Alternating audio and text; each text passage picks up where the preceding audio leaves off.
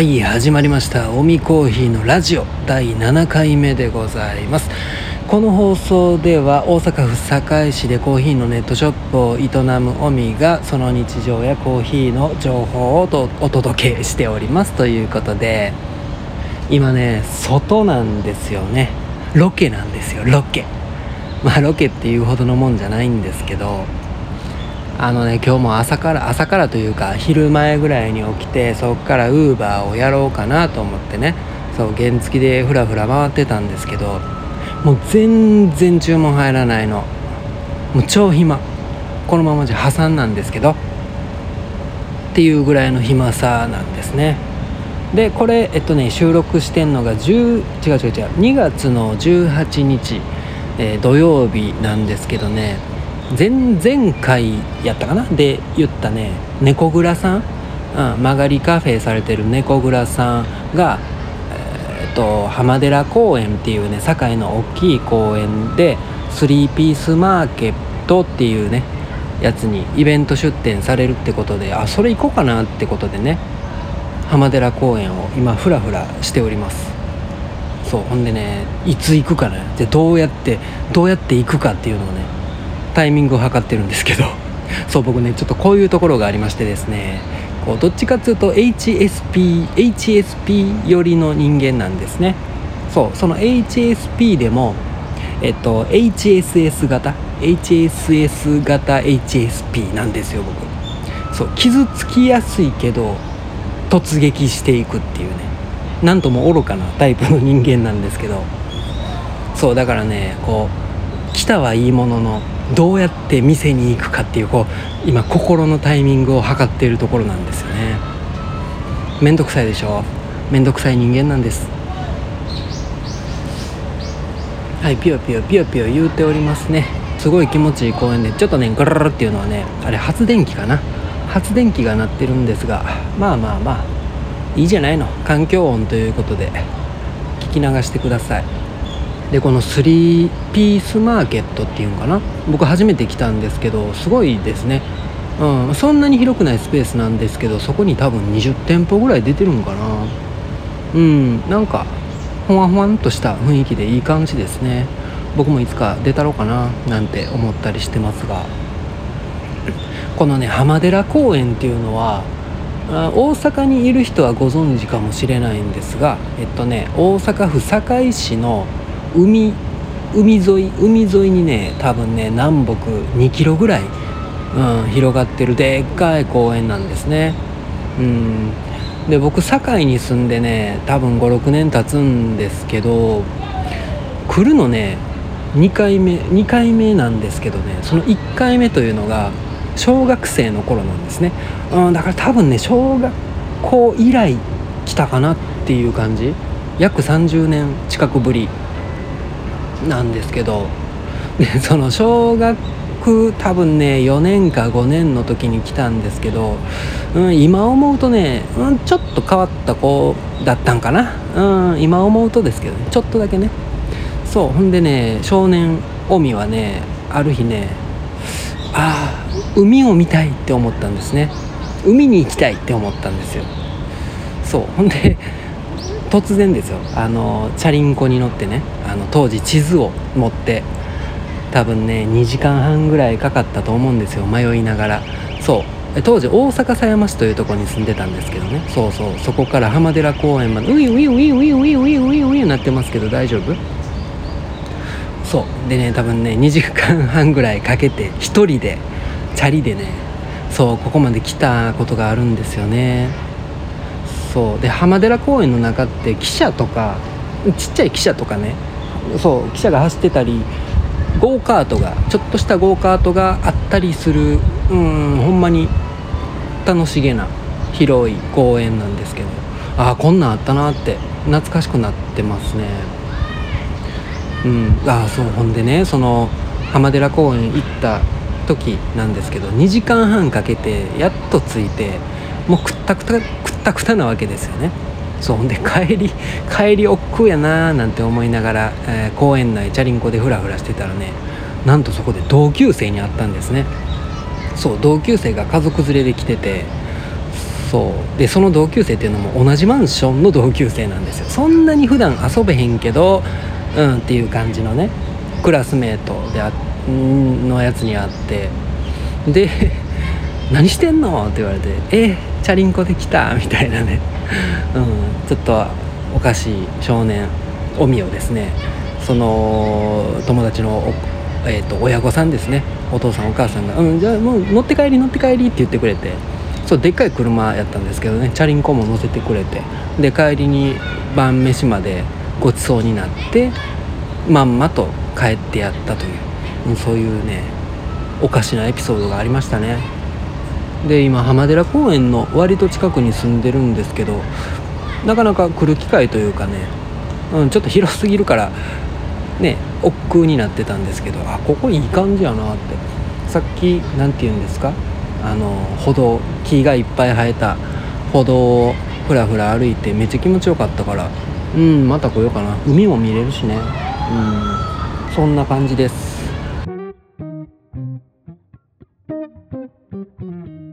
うんというわけでね今日もコーヒーに関して何か喋ろうと思うんですけどだんだんだんだん僕の知識の蓄積がなくなってきたんでねちょっと困り始めてきてるんですけど第7回にして早々もっと勉強せえって話なんですけど今日はね世界三大じゃあ世界世界世界なんか三大品種コーヒーの三大品種についてね話そうかなと思うんですね、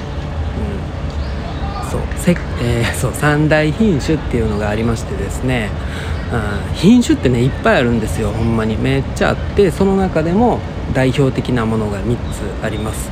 それがねアラビカ種とロブスタ種と、えー、カネフォーラ種なんて言われたりもするんですけどこのロブスタ種は、えー、アラビカ種ロブスタ種リベリカ種っていうねこの3つが、えー、三大品種と呼ばれてるものなんですよ。で、えー、なんですけどもこのリベリカ種っていうのがえー、っとね主に西アフリカの、えっとね、リベリアとスリナムっていう国で、えー、生産されてるんですけどもすぐにねもうその国の中で消費されちゃうんでほとんど世界には出回ってないんですよ。なので、えー、お話しするのはアラビカ種とロブスタ種についてですね。うん。でね、えー、アラビカ種って何なのかいっていうことなんですけどもアラビカ種はその辺のその辺のっていうな えー、っと主にコーヒー屋さんえー、っとねもう普通に喫茶店とかカフェとか、うん、ネット販売などで売られてるコーヒーはほとんどがアラビカ種です。そう。でこのアラビカ種はね世界で栽培されてるコーヒーの大体なんぼだったかな？70%前後ぐらいを占めてるんですよ。そう。で、えー、このアラビカ種ねめっちゃ作られてめっちゃ飲まれてるんですけど栽培がねちょっとデリケートなんですね。うん。直射日光とかあってあと虫とか病気とか、うん、そういうのにも弱くてなかなか気を使っちゃう品種なんですね。一方でロブスタッシュですね。別名カネフォーラ種これは世界で栽培されてるコーヒーのねなんぼだった？大体ね3 4 0ぐらいと言われておりましてですね。でこのロブスタッシュは主にね工業用として使われるんですよ。工業用というのは缶コーヒーとかインスタントコーヒーの増量剤として使われるような苦みの強い味の濃いストレートで飲むには適さないと言われてるコーヒーなんですね。でもねこのロブスタ種はアラビカ種に比べて強いんですよ。めっちゃ栽培がしやすいと言われております、えー、高温多湿にも強くてね、えー、比較的標高の低い場所でも栽培しやすいと言われてますね。あと病気にも強かったりとか。そういう頼りがいのある品種ですね。ロブスタ種でちなみにアラビカ種というのはロブスタ種とユーゲニオイデス種っていうね品種の愛の子なんですね。そうユーゲニオイデス種。なかなか聞き慣れないと思うんですけどユーゲニオイデス種。あなたの毛の匂いです種って覚えたら覚えやすいかなと思います。でさっきも言ったんですけどこのロブスタ種、えー、味が濃くて苦いコーヒーだっていうふうにね言ったんですけどこれねなんでなのかっていうのをねアラビカ種と成分組成をね比較して見ていきたいと思うんですけどやっぱりね成分の比率が違ってくるんですね。えー、5つほど挙げますとね覚えてるかな、えー、1つ目がカフェインですね。カフェインがロブスターには多く含まれてるんですね。これが、えー、アラビカと比べて約2倍と言われております。でこのカフェインっていうのが焙煎するとねえ香りには影響ないんですけど味としてはねこうすっきり系の苦みの元となるんですね、うん、その、えー、カフェインが多いと。で2つ目がですねクロロゲン酸ですね。クロロゲン酸。これはヒアルロンヒアルロン酸じゃない、えー、あれポリフェノールの一種なんですけど、えー、このクロロゲン酸も多いんですね。ロブスタ種には。でこのクロロゲン酸はですね、まあ、これも苦みのもととかあスパイシーな香りのもとになったりするんですね。うん。で3つ目、えー、これがね初糖。初糖がね初糖はアラビカの方が多いんですよ。でこの初糖っていうのは焙煎したらいろんな酸の元になってですねその苦みを柔らかくこう豊かあるコクを生み出してくれるんですね。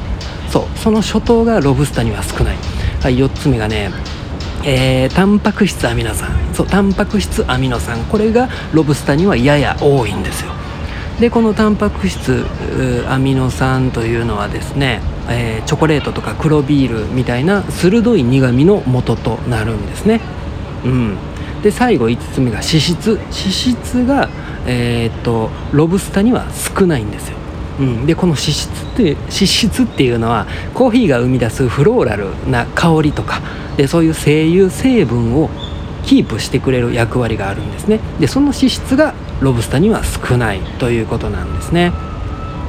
苦味の元となるカフェインクロロゲン酸タンパク質アミノ酸がロブスターには多くてでなおかつそれを和らげてくれる初糖が少ない、うん、これがねロブスターもうこういう細かいところを見ていったらやっぱり、まあ、そもそもロブスターには苦みが強く平坦な味になりやすいという、うん、性格があるってことですね。